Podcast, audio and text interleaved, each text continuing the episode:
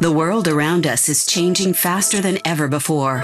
From automation, artificial intelligence, big data, geolocation, to every aspect of how we work and live. This includes data. Welcome, Welcome. to Data Gurus Podcast. Our mission is to bring you a real life perspective on what's happening in the industry and how successful companies and individuals in this niche navigate through the sea of change encouraging you to be bold, be, bold, be brave, and be fearless. Let's navigate the data ecosystem together. Welcome, welcome, welcome to the Data Gurus podcast.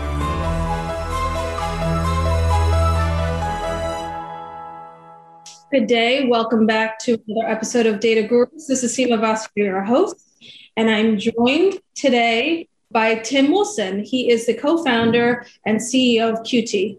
Welcome, Tim. Seema, absolute pleasure to be invited on board uh, Data Gurus. Thank you so much. Before we talk about Qt, I always like to understand the journey that brought you to this point in your career. I think it's quite a convoluted one, I have to be honest.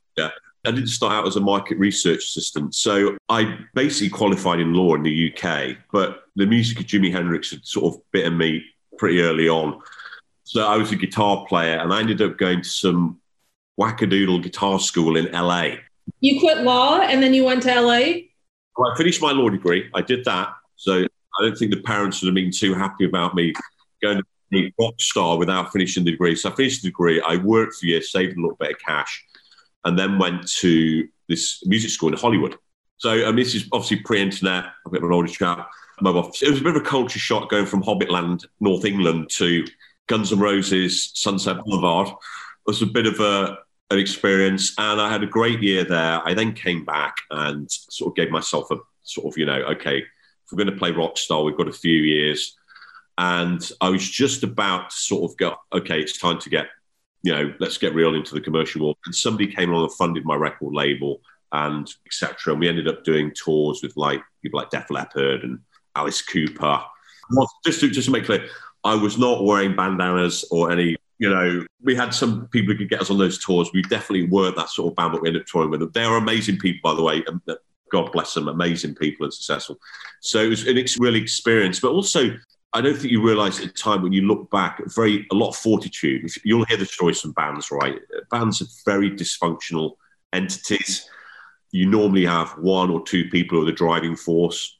You have to do a lot. You have to travel 400 miles to go play a gig you know, lose money to play to one man and his dog and return home at two o'clock in the morning and convince yourself it was worthwhile repeatedly. So it builds a lot of fortitude in you. And so I did that about 204. I sort of realized that maybe I wasn't going to be Jimi Hendrix or, you know, U2 or Radiohead. I still actually released records and released one this year. I mentioned it before, which is really exciting. And then I sort of got involved in some of the commercial project projects, gambling in the UK a little bit, moved to New York, 209. And then around 212, uh, this opportunity fell in my hands uh, with some other business partners to acquire some NLP technology from a chap called Dr. Ashwin Ram out of Atlanta. We were very newbies to that space, we, but we saw the potential. And we acquired the technology and took on Ashwin's protege, who is Flint Barrow, my current CTO. So you bought the NLP technology. What were you looking for that? Was that opportunistic? What intrigued you about buying that technology? It was just like, oh, it looks cool. I then talked to a bunch of people in New York. I'm, I'm telling you, transparent. I'm do you know what this, this stuff does? And they're like, yeah, it's really, it's really cool. So I went to my investigator. I said, look, I'm going to go look at this technology. I've been told it's really cool. We should look at it. Yeah. Oh, and obviously, we've actually rebuilt the whole engine since then. Yeah. And the new methodologies we put on top. So, but it was really look at the tech. But when Flint said to me, he's like, look, there's something else. There's a way to tackle conversations and make them smart. That was like, oh, I like what he's saying there. That's because I'm on social media and I'm sick of scrolling through comments, sick of my comment rounds the others. Oh, wow, we could use that way. And that's really still at the, at the genesis and key point of Qt, smart discussions. So, and one of the things that I really like about your approach is you started with the consumer.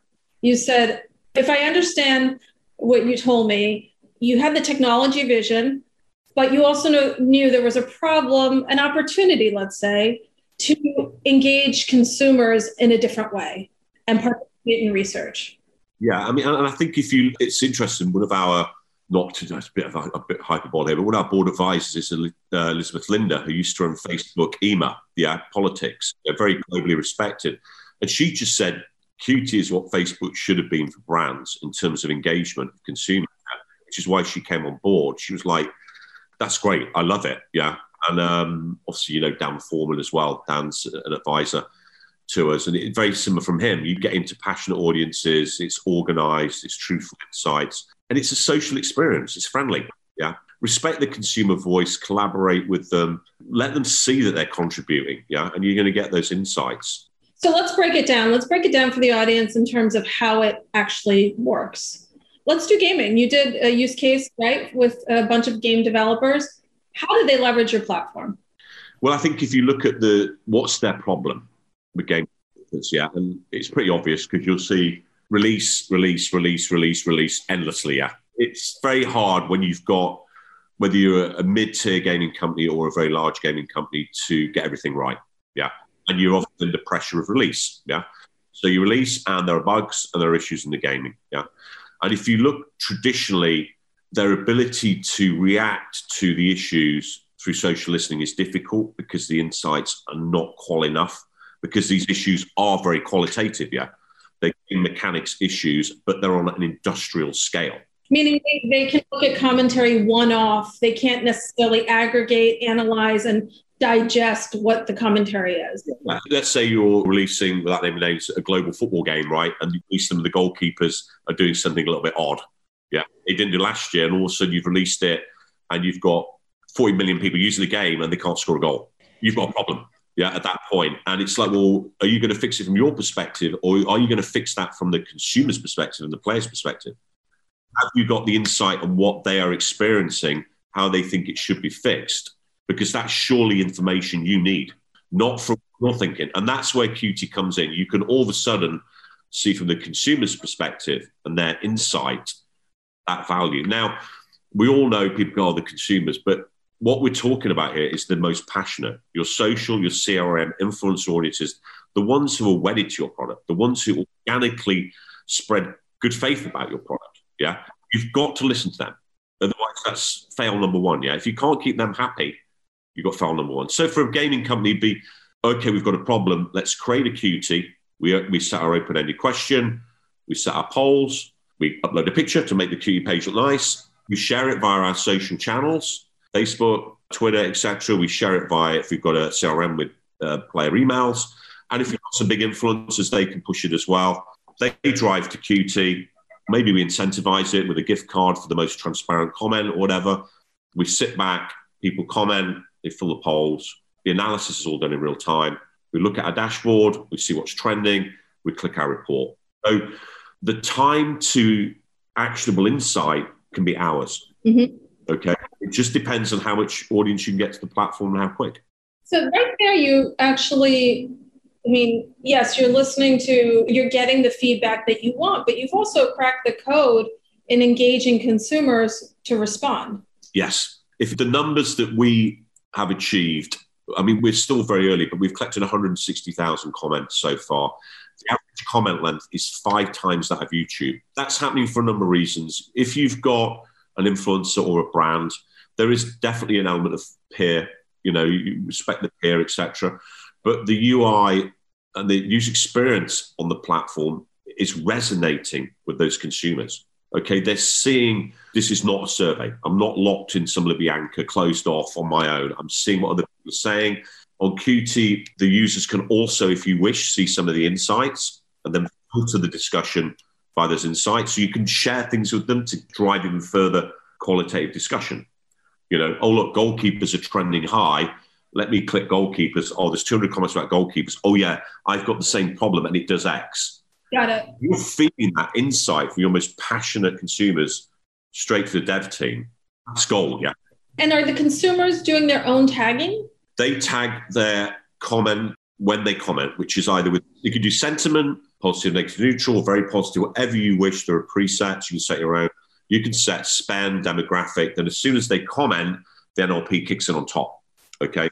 extract all the, uh, it's doing advanced clustering, it's extracting the sentiments around the topics, etc. So you've got the best of all worlds. Yeah, you've got the augmented element, you've got the NLP element, and then you've got the polls intersecting as well with this.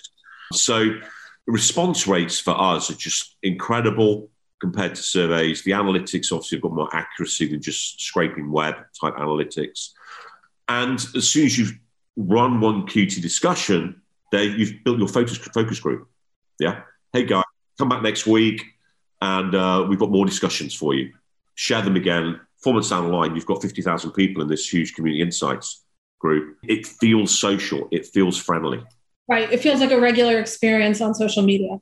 That's exactly what we focused on. Yeah. There's no way we could have had the success we've had so far with the influencer audiences and the early stage brand ones without it having that feel. Yeah. Got it. And can you invite them to a community that will stay like over a period of time, let's say six months? As soon as you sign up for QT, your community is active and live. You can engage that community. All you pay for in community is the reports. That's all you pay for. You can use QT you want. You can use the analytics dashboard. That's fine. If you want reports, you pay. Mm-hmm. You'll like the reports. The reports are pretty amazing. They're going to save you two weeks of analysis easy at the touch of a button. That's pretty amazing. Now I need to see one. That's been qualified by, we've got a number of retail uh, friends in analytics in the UK, Nina Hampson, Jim Hodgkins, people like that. And they just, wow, that's, that's incredible. Yeah. So we've done a lot of work on the report. But again, it's by discovery where we had QT, we had the analytics dashboard, and it's very much like mentioned earlier, like I was going, we should try and generate a report. Yeah. And it was, you know, okay, we were doing we were running, we actually ran some pre launch engagements with gamers just around addiction, gaming, gaming and you. How do you feel about the industry? And we did the reports ourselves and realized, look, hey, if we could actually generate a report, that'd be really smart. That's how we instigate them. And it's also what's also interesting is earned media. We drove 160 pieces of global media coverage off two reports we did ourselves on gamers. Wow. What does that mean? Well, in terms of we PR the reports, yeah and the media picked up on it, and Forbes, UK media, gaming media. So I think we were talking pre-conversation. We do intersect with things like YouGov a little bit, yeah. In the sense, if you can create mass, you can create a report. I would argue has got more validity because you've got passionate audiences, not coupon collectors. Yeah, you've got people who care, and I think that's what we're about. It's about truth, passion, qual. Yeah. Yeah, Although I would say it's not either or. I think there's use cases. When you say, "Oh yeah, of course, yeah," you've got to have, you've got to be able to do both. Totally. So let me ask you this: So, what are some objections that you faced with QT? I would say our biggest, our previous hurdle. Okay, that's fair. Is getting social asking across to the researchers and insights teams. Yeah, what it can do, it really how it can complement, not replace, but how it can complement their social listening how it can amplify their existing focus group studies, etc. How it can, I would say, replace all their surveying, but give them something that's a lot more friendly to their consumers in the survey. And also, I'd say the biggest objection really is I don't think people just don't believe it can do what it can do to a certain extent. Yeah, it's sort of like, wow. Issues we've had, and I think this is relevant to all people with new platforms, is getting your message across. Yeah. Well, creating a new category too, social asking. Yeah, we're creating a new category, social asking, which obviously is, you know, if you look at that whole category king thing, yeah, the whole very hip sort of like where you create your own category, people will come to you. Well, it's not that easy. You know, there's an education process and you have to get your messaging on point. I mean, I'm sure you've been there in platforms you've advised for or people you know your, your 50th iteration of your front page. Yeah, you, we, you know, we just changed something last week we got a bit of advice from Dan Foreman, you know, Smiles. Like, I think she used this phrase, okay? so, yeah, I mean, but if you're smart, you listen, yeah? You listen to people who've got that sort of uh, other experience because you can, we can all get lost in the weeds. Yeah. You know, we can all. You also spoke about the journey that you went through to get here. And one of the things you talked about was ego. Tell me a little bit more about that. Well, I think if you look at being a musician, and there's actually, this is for non music people, there's a distinction between being a musician and a creative, right? A creative is a songwriter, a musician is more a player, okay? And I'm both. So a musician you have to do qualitative research, right? If I want to, I need to understand why Eric Clapton vibratos one way, but Jimi Hendrix does it one way and BB King does it another. And I need to understand why. And I need to get very in depth. So as a musician, you automatically are doing qualitative research on everything you're doing if you want to be any good. Yeah. You've got to go granular. From the creative side as a songwriter, yeah, you have to be willing to write 100 songs. I think Noel Gallagher said it that everybody hates but your mum. Right. Right. And then somebody one day, one of your mates goes, That's not bad, that one. I'm thinking I'm stealing from Noel Gallagher exactly. And then he go, 150th song. Somebody went, I'd buy that. But to get to that 150 songs somebody might buy, you've got to get rid of your ego. Got to be willing to case of Bob Dylan, right? Bob Dylan was renowned, one of the first people, well, as far as you know, he would go in the studio, the musicians were completely unprepped, start the song, and then three minutes later he'd be playing it three times faster in a completely different key. Then he'd slow halfway down to another key, and he would run the musicians ragged, right? Follow him. And he was searching for that sweet spot. He wasn't going to go, I've got this right. He's going, this song is the baby, yeah? And we've got to do whatever that requires to get this to its optimum position.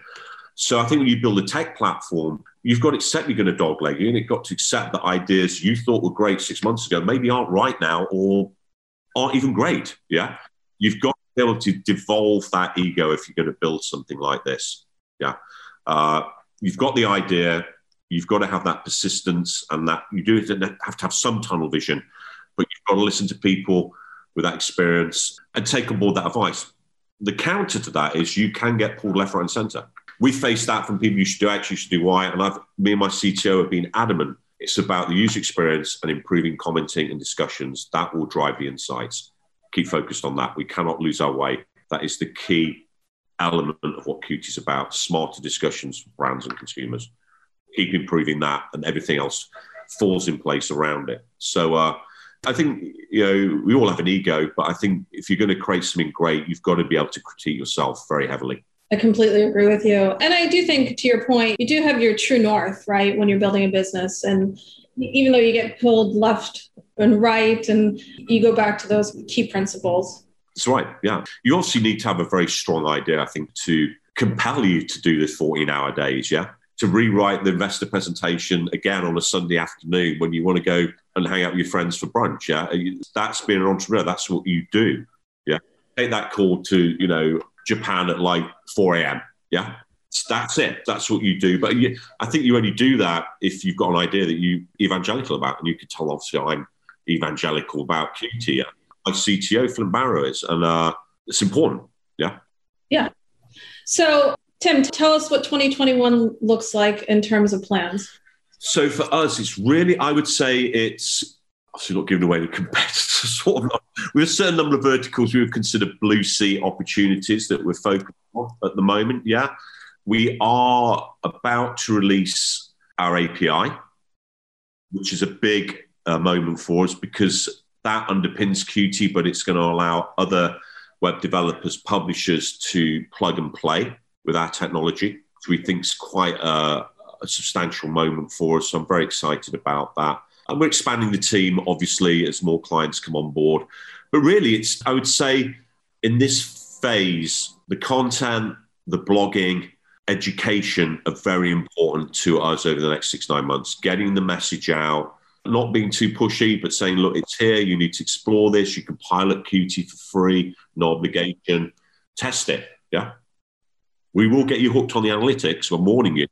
But you can test it all day long until you agree that you should pay for it. So, within reason. But um, you know, we believe in what we're doing, and we think the analytics, and the insights are pretty spectacular. So yeah, we're just opening it to brands and saying, look, play with the site, experiment with your audiences, tell us your experience, then we'll go from there.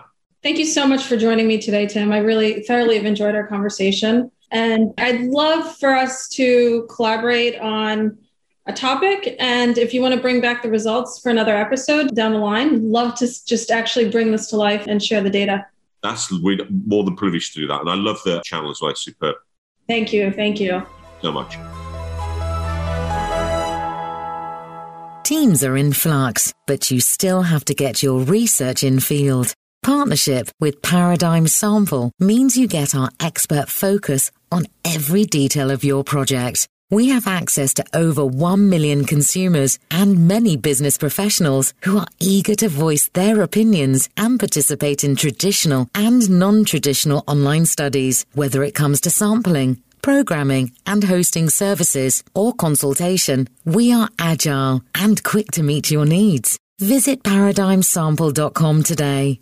Thank you for tuning in to Data Gurus Podcast. This episode has ended, but your exploration doesn't have to.